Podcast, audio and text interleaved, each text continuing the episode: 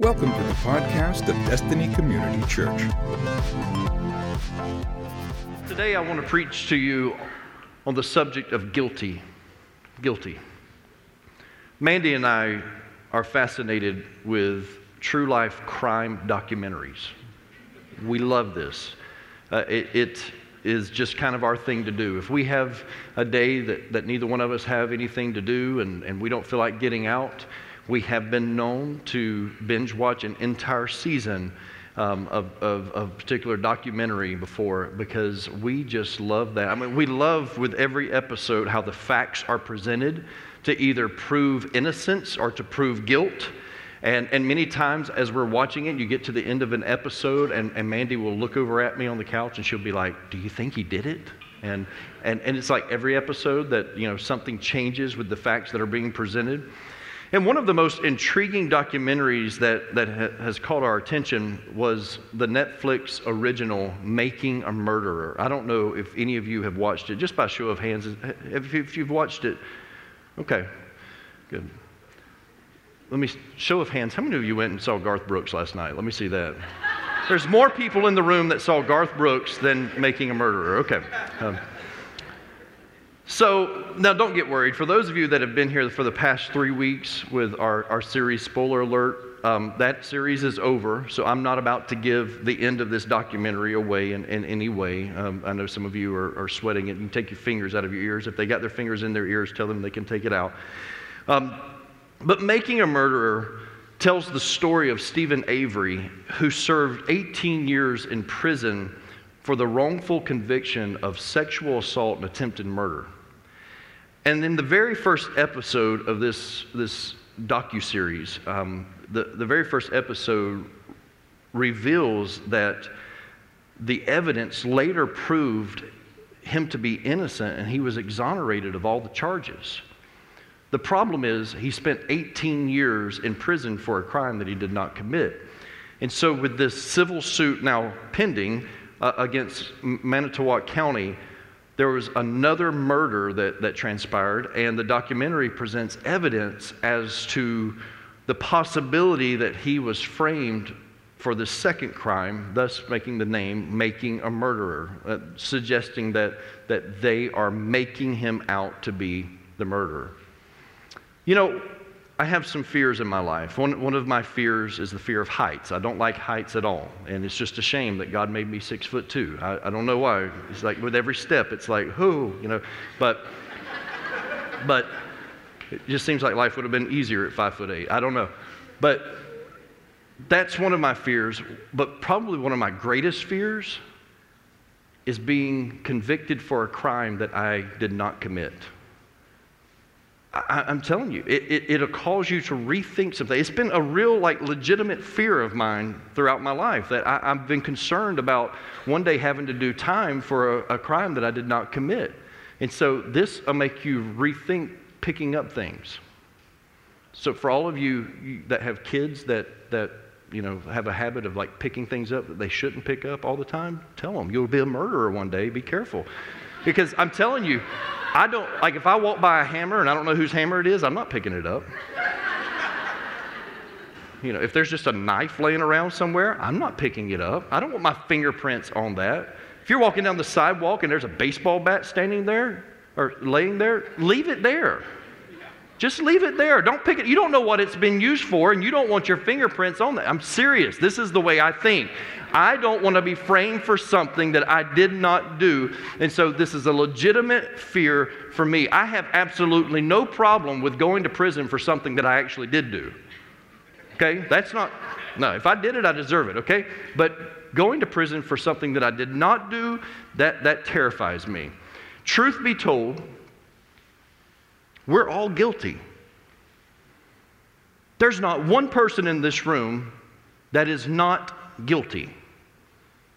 We are all guilty. And in just a few moments, we're going to go to Luke chapter 23, and that's going to be our main text for today.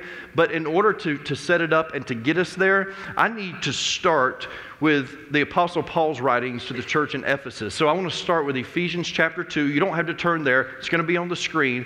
But I want you to get these thoughts in your head of what Paul is telling us so that it sets up Luke 23 in just a few moments. So listen to what Paul says. Luke chapter 2 and verse 1. He says, And you were dead in the trespasses and sins. Uh, now he's talking to us, okay? You were dead in your trespasses, you were dead in your sins, in which you once walked, following the course of this world, following the prince of the power of the air, the spirit that is now at work in the sons of disobedience, among whom we all once lived in the passions of our flesh, carrying out the desires of the body and the mind, and we were by nature children of wrath like the rest of mankind. So we're all in this thing together. We are all guilty in our trespasses and in our sin. But I like verse 4. Listen to verse 4. But God, somebody say, but God. But God, being rich in mercy, because of the great love with which He loved us, even when we were dead in our trespasses, made us alive together with Christ. By grace, you have been saved. Somebody say amen to that. Amen. By grace, you have been saved. Not by what you did, and not by what you didn't do. You've been saved by grace and grace alone. That means you can't dot every I and cross every T enough times. You can't get enough things right in life to uh, obtain your salvation. It is not by anything that you have done, and it's not by anything that you haven't done. That means if you think, well, I didn't sin this week, so, so I must be a pretty good Christian. No, you, there's not enough things that, that, of sin that you don't do in your life that helps you obtain your salvation. You are not saved by your works. You are saved by Jesus and the work that he did on the cross and the resurrection that came after. That is how you are saved. No other reason. There is only one way to God the Father, and it is through Jesus Christ Christ our Lord. You were guilty. And there was more than enough evidence to convict you. I was guilty. And there was more than enough evidence to convict me. You should have been sentenced to death. I should have been sentenced to death, but God. You know, it reminds me of this billboard that was on display in Greensboro, North Carolina, and, and it's an attorney at law that's advertising on this billboard. His name is Larry L. Archie. And on Larry L. Archie, attorney at law, on his billboard, he had this phrase Just because you did it doesn't make you guilty. Now, I don't know about you, but if I did something wrong, that's the guy I want representing me right there. Just because you did it doesn't make you guilty. Now, now I, I understand this, this is not the best morality. I'm not even trying to hang my hat on this being moral in any way, but it is great theology. Just because you did it doesn't make you guilty. God was so rich in mercy that it spilled over into our lives. Do you understand what that means? That God is so rich in mercy? Have you ever had that person in your life that they had money and they like to flaunt it? You know, like every time you go out to lunch, they want to pick up the bill. I mean, it's fun for like the first 20 times. but after that, I must draw the line, you know. I'm a pastor, I cannot be bought but I like for you to try. You've met those people before, right? That, that they just they, they just throw their money around for everybody to see it. I mean, they, they pull up in their new Mercedes. And, and, and, and listen, if you drive a Mercedes, I'm not picking on you right now. I'd rather have my Jeep Wrangler than your Mercedes any day. Okay? And, and listen, it, it doesn't make me a better dad, it just means I'm a cooler dad. So, so you park your Mercedes in two parking spots so that nobody will ding your precious doors, just flaunting it out there for everybody to see that you've got money. That's what God did. He was so rich in mercy, had so much mercy that he could not contain it.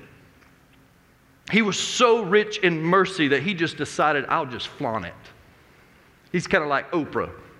You get mercy, and you get mercy, and you get mercy, and you get, everybody's getting mercy. And that's how God works. That's what God does for our lives. He is so rich in mercy that He just keeps passing it out. That if you call on the name of Jesus, you get mercy.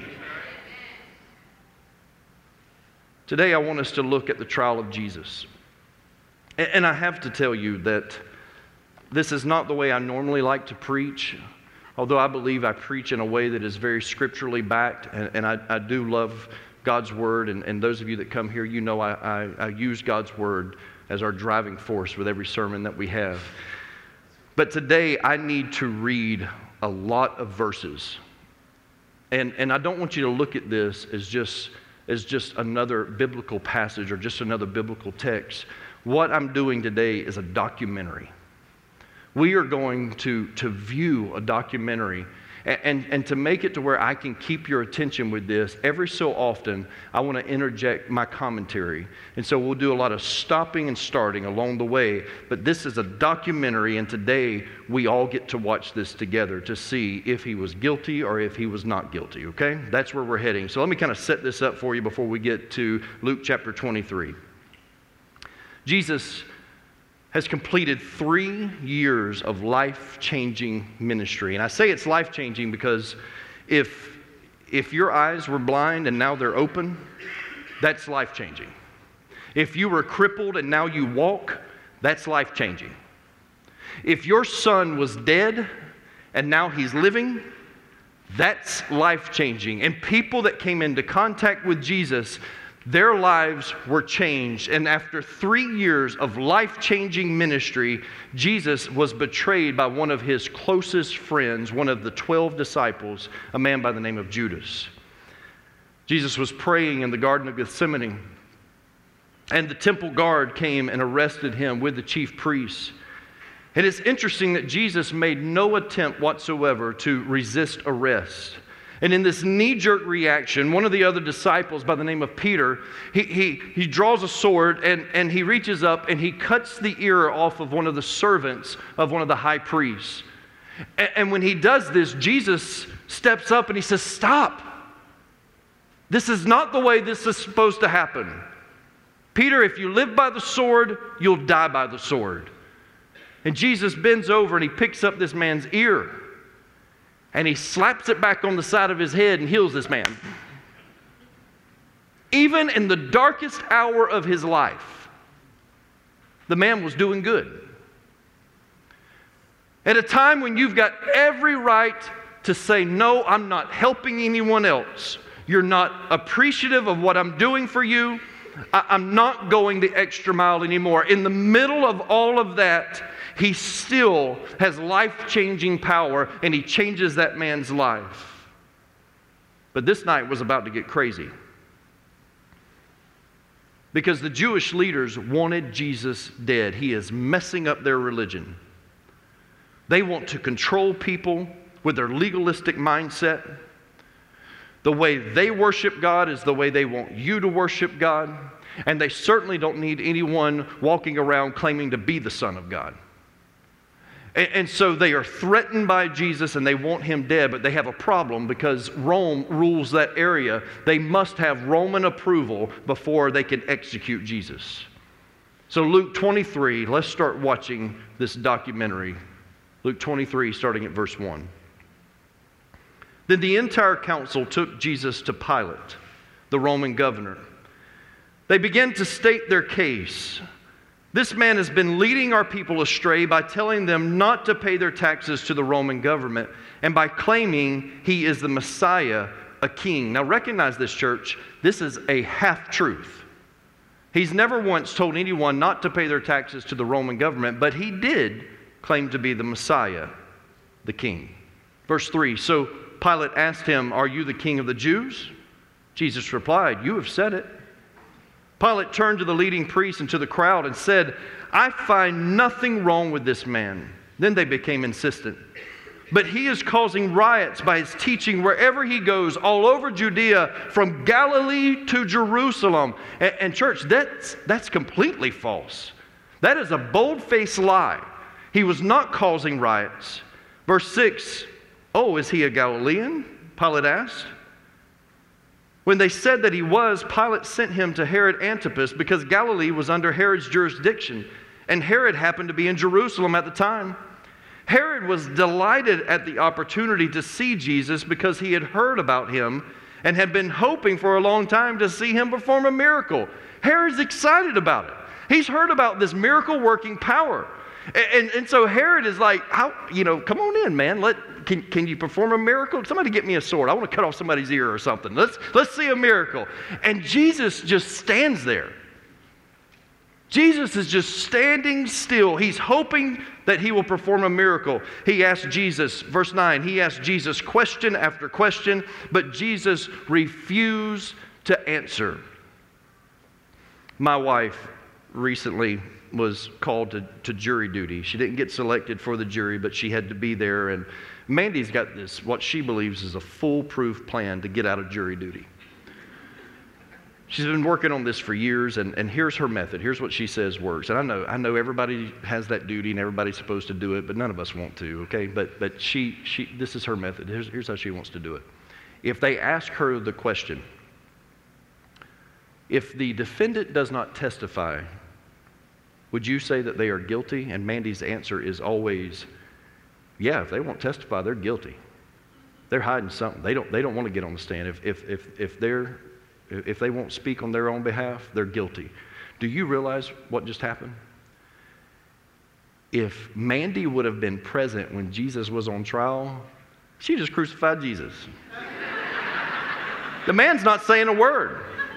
He is just, they're asking question after question, and, and, and Herod can't get a response out of it. He just stands there in silence. Mandy's like, guilty, go. Verse 10 Meanwhile, the leading priests and the teachers of religious law stood there shouting their accusations. These are some angry people. They're shouting their accusations. Then Herod and his soldiers began mocking and ridiculing Jesus. Finally, they put a royal robe on him and sent him back to Pilate. And I love verse 12. Herod and Pilate, who had been enemies before, became friends that day. Isn't that interesting? It's interesting how Jesus brings people together, that even in their hate of him, people will join forces to ridicule him. Verse 13 Then Pilate called together the leading priests and other religious leaders along with the people, and he announced his verdict. You brought this man to me, accusing him of leading a revolt. I have examined him thoroughly on this point in your presence and find him innocent. Herod came to the same conclusion and sent him back to us. Nothing this man has done calls for the death penalty. So I will have him flogged, and then I will release him. He says, I'll just, I'll just have him beaten, and then, and then we'll let him go because there's really no grounds for him to be executed. Verse 18 Then a mighty roar rose from the crowd, and with one voice they shouted, Kill him and release Barabbas to us. Barabbas was in prison for taking part in an insurrection in Jerusalem against the government and for murder. Pilate urged with them because he wanted to release Jesus, but they kept shouting, Crucify him! Crucify him! For the third time he demanded, Why? What crime has he committed? I have found no reason to sentence him to death, so I will have him flogged and then I will release him. But the mob shouted louder and louder, demanding that Jesus be crucified, and their voices prevailed. You ever had that happen? You know, you, you, sometimes the squeaky wheel looks more like an 18 wheeler because those voices unite, and, and, and, and soon you'll start believing what they're saying about you if you're not careful. And it says their voices prevailed in this court of law. So Pilate, verse 24, so Pilate sentenced Jesus to die as they demanded. As they had requested, he released Barabbas, the man in prison for insurrection and murder, but he turned Jesus over to them to do as they wished. Church, do you understand what just happened? Barabbas was actually guilty. He had already been on trial, the verdict had been announced, he is awaiting death. This man is guilty. He was involved in a revolt against the government and he killed someone. He is in prison for murder. What is wrong with these people? That you would rather release a murderer into society than a man that knew no sin? Doesn't make sense, but, but, but Jesus has a way of bringing the worst and the best out in people. In my experience, this is what I see that, that Jesus, if you get on board with, with, with his plan for your life and you receive that, that, that free gift of salvation into your life, he will bring out the very best in you. But, but if you push back on that, if you refuse His love, if you refuse His grace in your life, it will bring out the very worst in you if you're not careful. And some people would rather be miserable in their sin than joyful in their salvation. And these people would rather see a guilty man release than Jesus release. And they did not have enough evidence to convict him, but they still wanted to make a criminal out of him. Look at verse 32. Two others, both criminals, were led out to be executed with him. When they came to a place called the skull, they nailed him to the cross, and the criminals were also crucified, one on his right and one on his left. Jesus said, Father, forgive them, for they don't know what they are doing. And the soldiers gambled for his clothes by throwing dice. The crowd watched, and the leaders scoffed. He saved others, they said. Let him save himself if he really is God's Messiah, the chosen one. The soldiers mocked him too by offering him a drink of sour wine. They called out to him, If you are the king of the Jews, save yourself. A sign was fastened above him with these words This is the king of the Jews. One of the criminals hanging beside him scoffed, So you're the Messiah, are you? Prove it by saving yourself and us too while you're at it. But the other criminals protested. But the other criminal protested, Don't you fear God, even when you have been sentenced to die? We deserve to die for our crimes, but this man hasn't done anything wrong. Then he said, Jesus, remember me when you come into your kingdom. And Jesus replied, I assure you, today you will be with me in paradise. By this time it was about noon, and darkness fell across the whole land until three o'clock. The light from the sun was gone, and suddenly the curtain in the sanctuary of the temple was torn down the middle. Then Jesus shouted, Father, I entrust my spirit into your hands. And with those words, he breathed his last. A sinless man, crucified between two criminals. This does not make sense. A man that there is not enough evidence to convict him is now hanging on a cross between these two men that deserve to be there. And as strange as it sounds, church, this is not a coincidence because God told us hundreds of years earlier through the prophet Isaiah that his son would be numbered with the transgressors. What God told us is that his son was going to be associated with criminals. He will be numbered among the transgressors. He, he told us that his son would rub shoulders with those that the society would outcast. That's the kind of people that he would be numbered with. Now, there's a reason, church, why there are two crosses next to Christ, one on each side. And there's a reason why Jesus is in the center. The three crosses symbolize one of God's greatest gifts to humanity the free will to choose. And because of this free will that we have, we don't understand the magnitude of how much God loves us. That God would give you the choice. You see, today in this room, right now, you have a choice.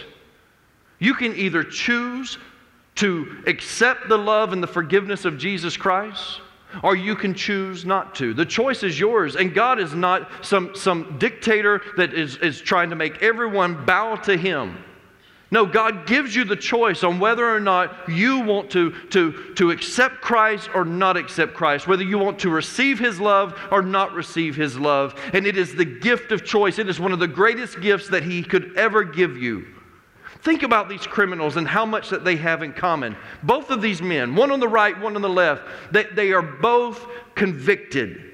They've been on trial, they've both been convicted, they're both condemned to death. Whatever it is that they did wrong, it was, it was enough to justify them being crucified. They are both surrounded by the same crowd, but what messes with me the most is that they are both equally close to the same Jesus.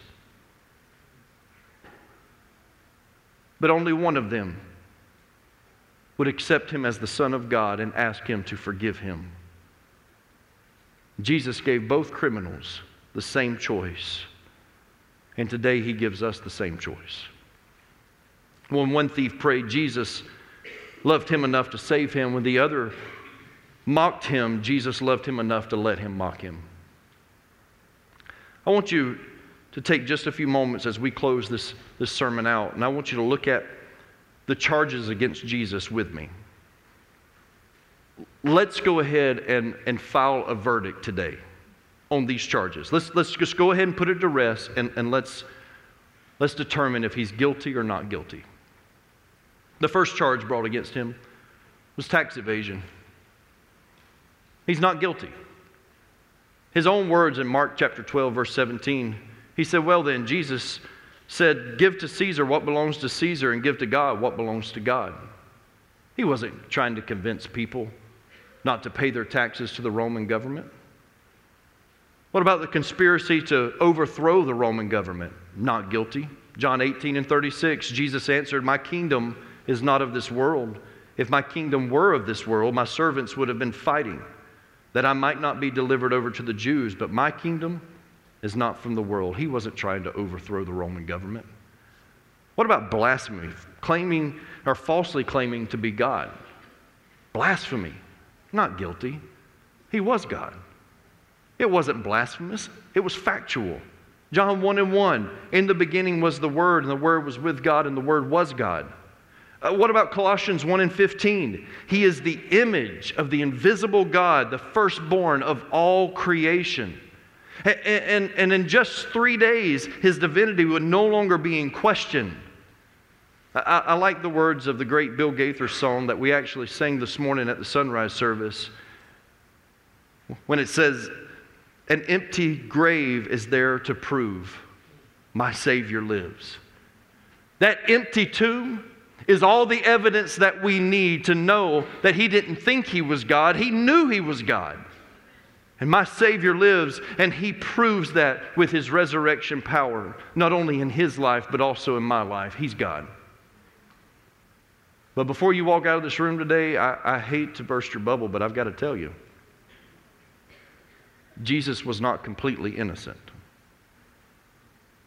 He was guilty. He was guilty by association. So, a few years ago, we were playing golf at Apollo Beach. It was me, my dad, and a couple of my brothers. It was late in the day, and we were on hole 16. And hole 16, I've played it many times. The fairway, the fairway runs and up alongside of a canal that sits on the right hand side. Across that canal, there are houses that are fairly close to the canal. And I remember my brother got up and, and he was getting ready to tee off. And, and um, when he takes his swing and he hits this golf ball, it, it's, it's soaring, it's flying, it's, it's a good shot until it starts tailing off at the end and it's heading towards the canal. And I'm thinking, man, it's about to splash. Well, it sails over the canal and it hits the top of a house. Not just any house. It was one of those houses that has the Mediterranean tile on top of the house. So when it hit, it sounded like a gunshot. It was like,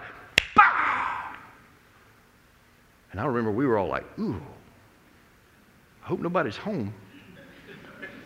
then it was my turn to hit. So I got up and I hit my golf shot. And when I did, it's going down the fairway, and then it starts tailing off at the end, heading towards the canal. And I'm like, no, no, no, no, no. And it takes a hop before the canal, and it stops in some of the thick rough there, and it doesn't go in the water because I'm a better golfer than my brother. And I remember we got in the golf cart and we started riding up to where my ball was at. And as we get closer, the homeowner of the house that he hits, they, they come off their back porch and they walk all the way out to the, to the water's edge there, to the canal. And they're just kind of standing there, just bowed up, just. Now, normally I would want to shout at them, don't live on the golf course. But people are crazy these days, you know? And I don't know, I don't know what's up. I don't know, man, did they have a gun? You know? Were they walking down the sidewalk, found a baseball bat, picked it up? You know, you never know. You never know. And, and I remember we're pulling up, and, and I didn't hit their house. I didn't. I should have nothing to be worried about, right? But I'm guilty by association because my moron brother hit their house. And I remember we're pulling up, and I'm like, I got to get out of this cart, and I got to explain to them it wasn't me, it was my brother. You know, my ball's right here. Say, I don't want them to think that that second ball was my mulligan. Like I hit their house on the first one, and there's my second shot. I don't want them thinking that. Now, if Jesus is riding in our cart, here's what Jesus does He gets out of the cart, he steps up, he looks at the homeowner and says, Don't blame them. I'm the one to blame. This isn't their fault. I'm the one guilty of this. That's what Jesus does for us.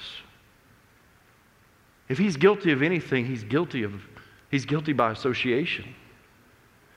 Just because he aligns himself up with me, just because he aligns himself up with you, he aligned himself up with humanity, and, and, and we're all as guilty as sin. We know it, right? Your grandmother ever used that term? You're guilty as sin. I am guilty as sin because I'm guilty in my sin. But he took all that away. He was the sin offering. He was the guilt offering. Everything that I should have been charged for, he took all of that on himself. He is guilty of reckless love for me. He's guilty of reckless love for you. He, he's guilty of loving me when I was still a sinner, and he's guilty of doing the time for my crime. And he will be guilty of doing the time for your crime if you'll let him. Thank you for listening to the podcast of DCC. For service times and directions, log on to www.destinycommunitychurch.org. Thanks again for listening.